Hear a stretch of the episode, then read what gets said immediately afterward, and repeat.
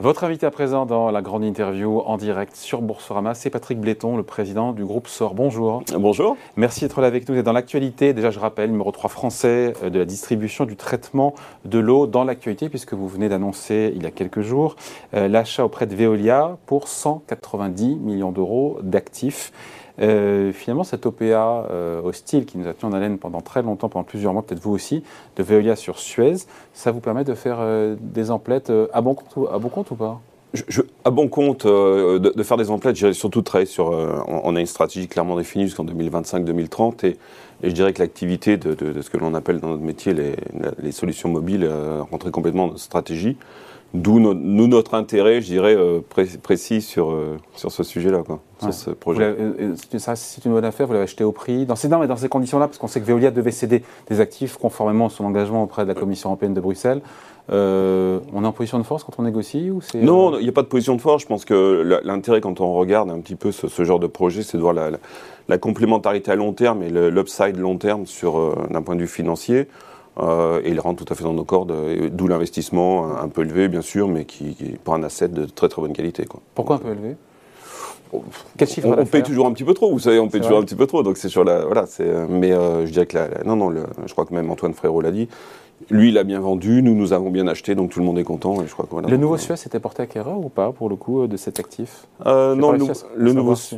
Pardon, excusez-moi. Le nouveau Suez avait la possibilité d'acquérir cet asset, hein, mais a préféré, je crois, s'orienter sur les, les déchets, dangereux. déchets dangereux. Donc, euh, donc voilà, Expliquez-nous un peu cette activité, pour le coup, euh, mobile de traitement de l'eau pour le commun des mortels en Europe.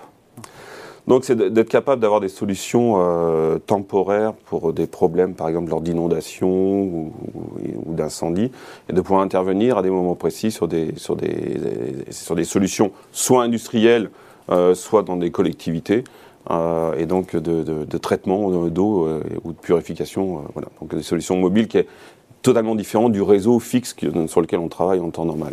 et en quoi ça a du potentiel En quoi c'est rentable cette, en, anglais, c'est Mobile Water Services. Hein. ça, ça, bah, sonne bien. Hein. déjà, la, notion de, rentabilité, je pense que c'est une activité aujourd'hui qui, qui, dégage une certaine profitabilité. Euh, la complémentarité avec notre réseau existant est réelle, hein, puisque lorsque nous avons fait l'acquisition de ce groupe hollandais en 2020, début 2020, la Health Industries, donc euh, clairement pour nous, c'était, euh, on avait déjà cette solution présente au sein du portefeuille, et ça nous permet à la fois d'étendre notre présence géographique et puis d'amener un peu, peu d'innovation aussi dans notre portefeuille. Vous pourriez acheter d'autres actifs à Veolia ou ça reste ouvert ou ça y est le... Je pense qu'il y a encore quelques actifs en cours euh, et qui sont en discussion avec, le, avec la Commission européenne. Pour l'instant, il y a des choses qui pourraient vous euh, intéresser là-dedans? Je dirais qu'il y a des choses qui peuvent être intéressantes sur, ah. sur le, ah. les eaux industrielles. ah oui, on va en parler. Il, reste ah encore, il reste encore certaines choses, euh, je pense, à, clarifier dans, dans, le portefeuille dans le cadre de la, du projet avec Suez. mais je dirais qu'on a aujourd'hui. Mais vous êtes à, l'affût, s'il y a une opportunité, voilà, notamment dans les eaux industrielles. On regardera. On regardera. Bon, euh, il faut parler du redressement de sort. C'est intéressant parce que euh, c'est notamment votre œuvre qui est bien engagée depuis votre arrivée à tête du groupe en 2019.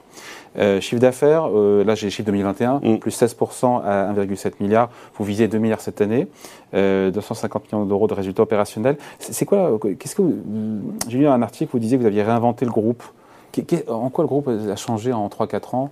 Parce que j'ai vu que, bon, concrètement, 7500 salariés quand vous arrivez, 12 500 là, aujourd'hui. Euh, se transformer souvent, c'est pour euh, couper des têtes, là, c'était pas le cas alors? Bah, vous, savez, lorsque, euh, lorsque vous reprenez une entreprise, je dirais que les fondamentaux étaient bons d'un point de vue technique. Sachant que vous venez, pardon, je coupe, vous venez, vous étiez ancien patron de Otis. Oui, Otis, tout à fait, au niveau de l'Europe, ouais, tout à fait. Je fais tout mon parcours à l'international et donc je viens d'une culture anglo-saxonne. je pense qu'il y avait, c'était l'entreprise sort d'une très bonne entreprise, avec de très forts fondamentaux, en termes de gestion et d'orientation stratégique, un peu trop centré peut-être sur un marché français, mm. d'où cette diversification. Aujourd'hui, on fait plus de 30% du, résultat à l'étranger.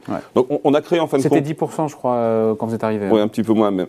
Mais je dirais qu'on a une entreprise française, nous, en avons, nous avons construit un groupe français, présent à l'international, reconnu, et, reconnu de par, je dirais, ses qualités d'innovation et, et donc, et, pour accompagner un petit peu euh, le sujet, il y avait aussi ce, changement de culture qui était nécessaire au sein du groupe. Mais encore concrètement, euh, pour le dire plus prosaïquement, ça, au quotidien, c'est quoi? C'est le champ de culture, d'accord, mais c'est le portefeuille d'activité, c'est investir, c'est, je ne sais pas, comment...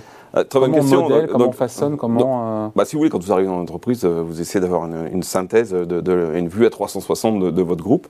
Euh, et, la, et, la, première, je dirais, analyse que j'ai pu faire à l'époque avec l'équipe, c'est de se dire on est un peu trop franco-français. On doit diversifier, d'où cet investissement dans l'eau industrielle, très tôt, hein, dès début 2020 où nous sommes passés de 20 à bientôt 400 millions de, de, de chiffre d'affaires sur l'eau industrielle à fin 2022. Donc un quart un euh, et puis une deuxième diversification qui était étendre notre présence géographique à l'international. 40% des profits avec l'étranger.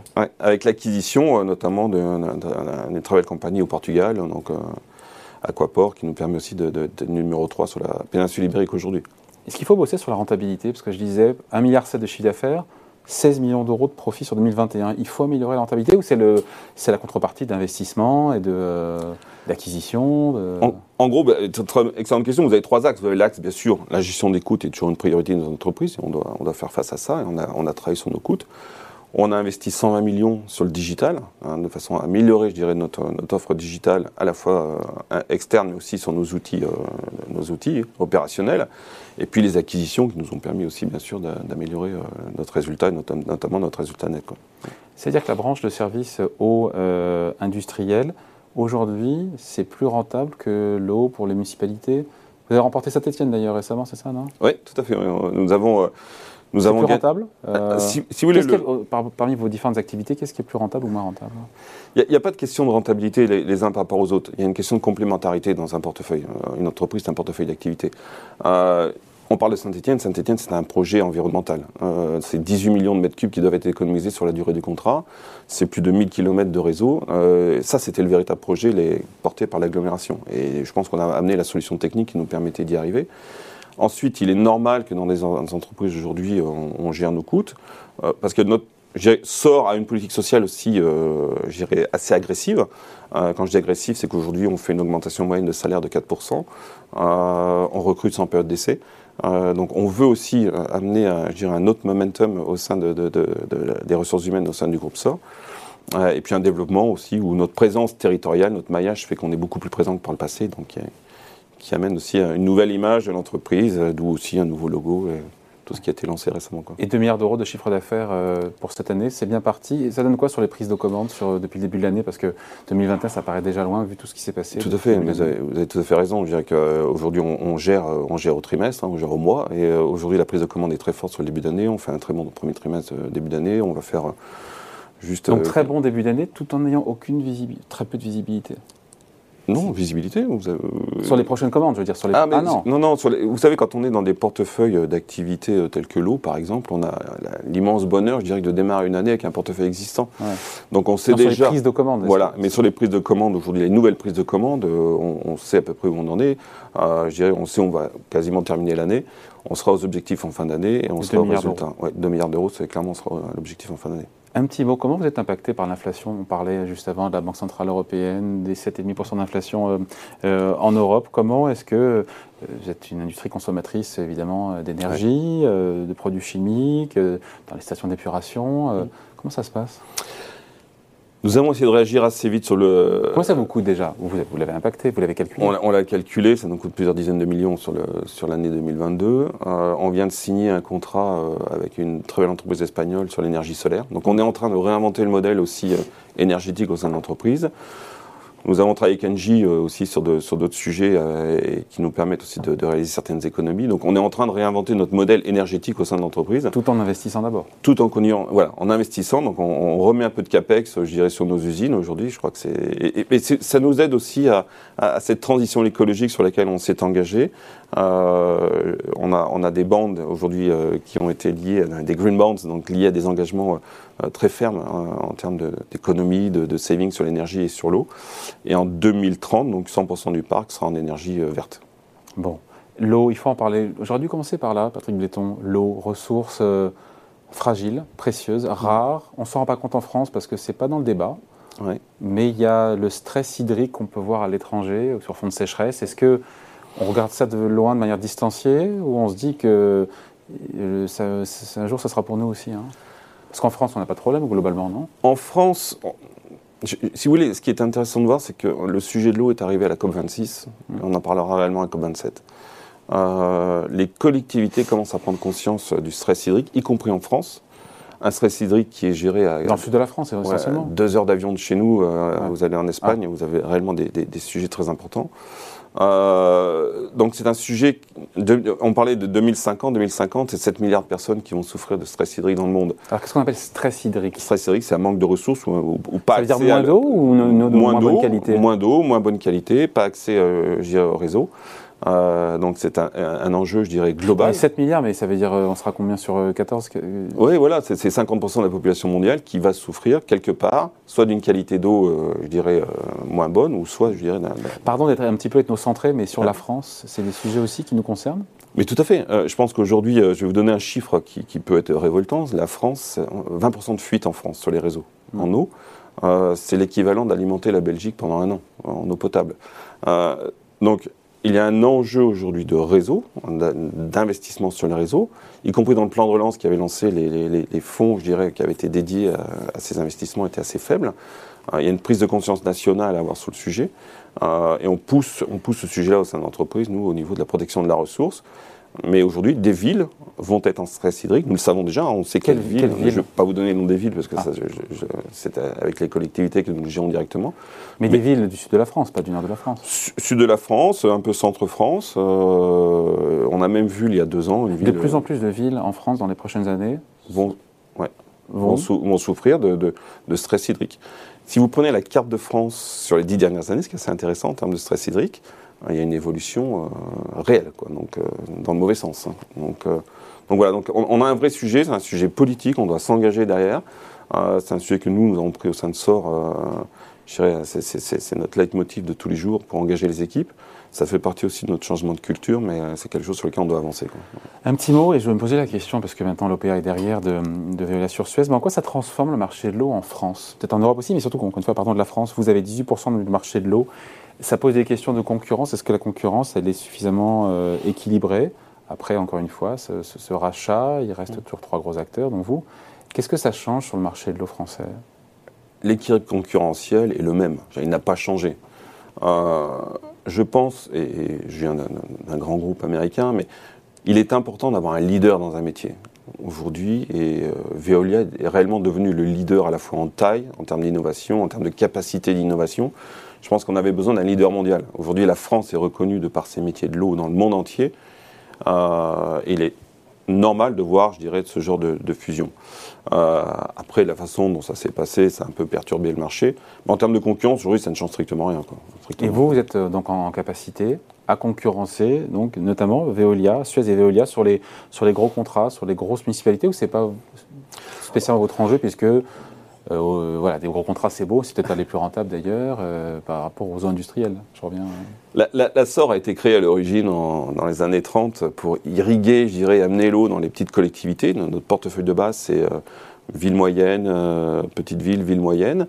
Et on commence à rentrer dans les grandes agglomérations, parce qu'aujourd'hui, on a la capacité, je dirais, d'investissement et d'innovation qui nous. Comme pour Saint-Etienne. Quels autres voilà. vous avez de taille à peu près similaire que, n'a pas, on pas. Saint-Etienne est le plus gros contrat ah. que nous ayons gagné à ce jour, mais aujourd'hui, on est appelé sur de très gros contrats en France, y compris à l'étranger. On a, on a l'équivalent en Espagne. On a l'équivalent de Saint-Etienne en Espagne et, en Arabie Saoudite ou, dans d'autres, dans d'autres pays.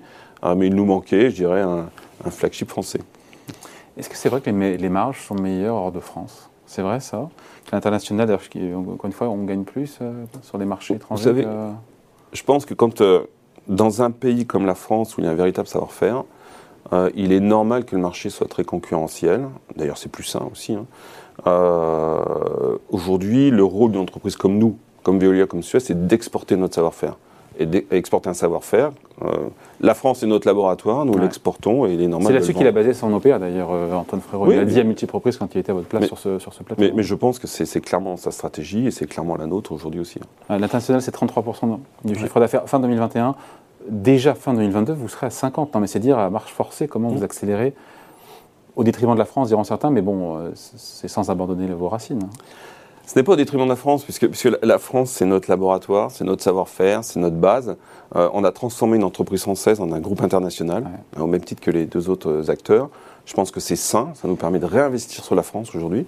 Euh, et l'activité internationale est aussi un, je dirais, un, moteur de croissance qui était nécessaire dans une entreprise comme la nôtre. Quoi. Alors, euh, SOR, le groupe SOR est français, contrôlé par Equity, fonds mmh. d'investissement euh, suédois, qui est rentré en 2018, à une valo de, je parle sur de contrôle, 1,5 milliard d'euros. Il se dit qu'aujourd'hui, vous, vous seriez valorisé 3 milliards d'euros.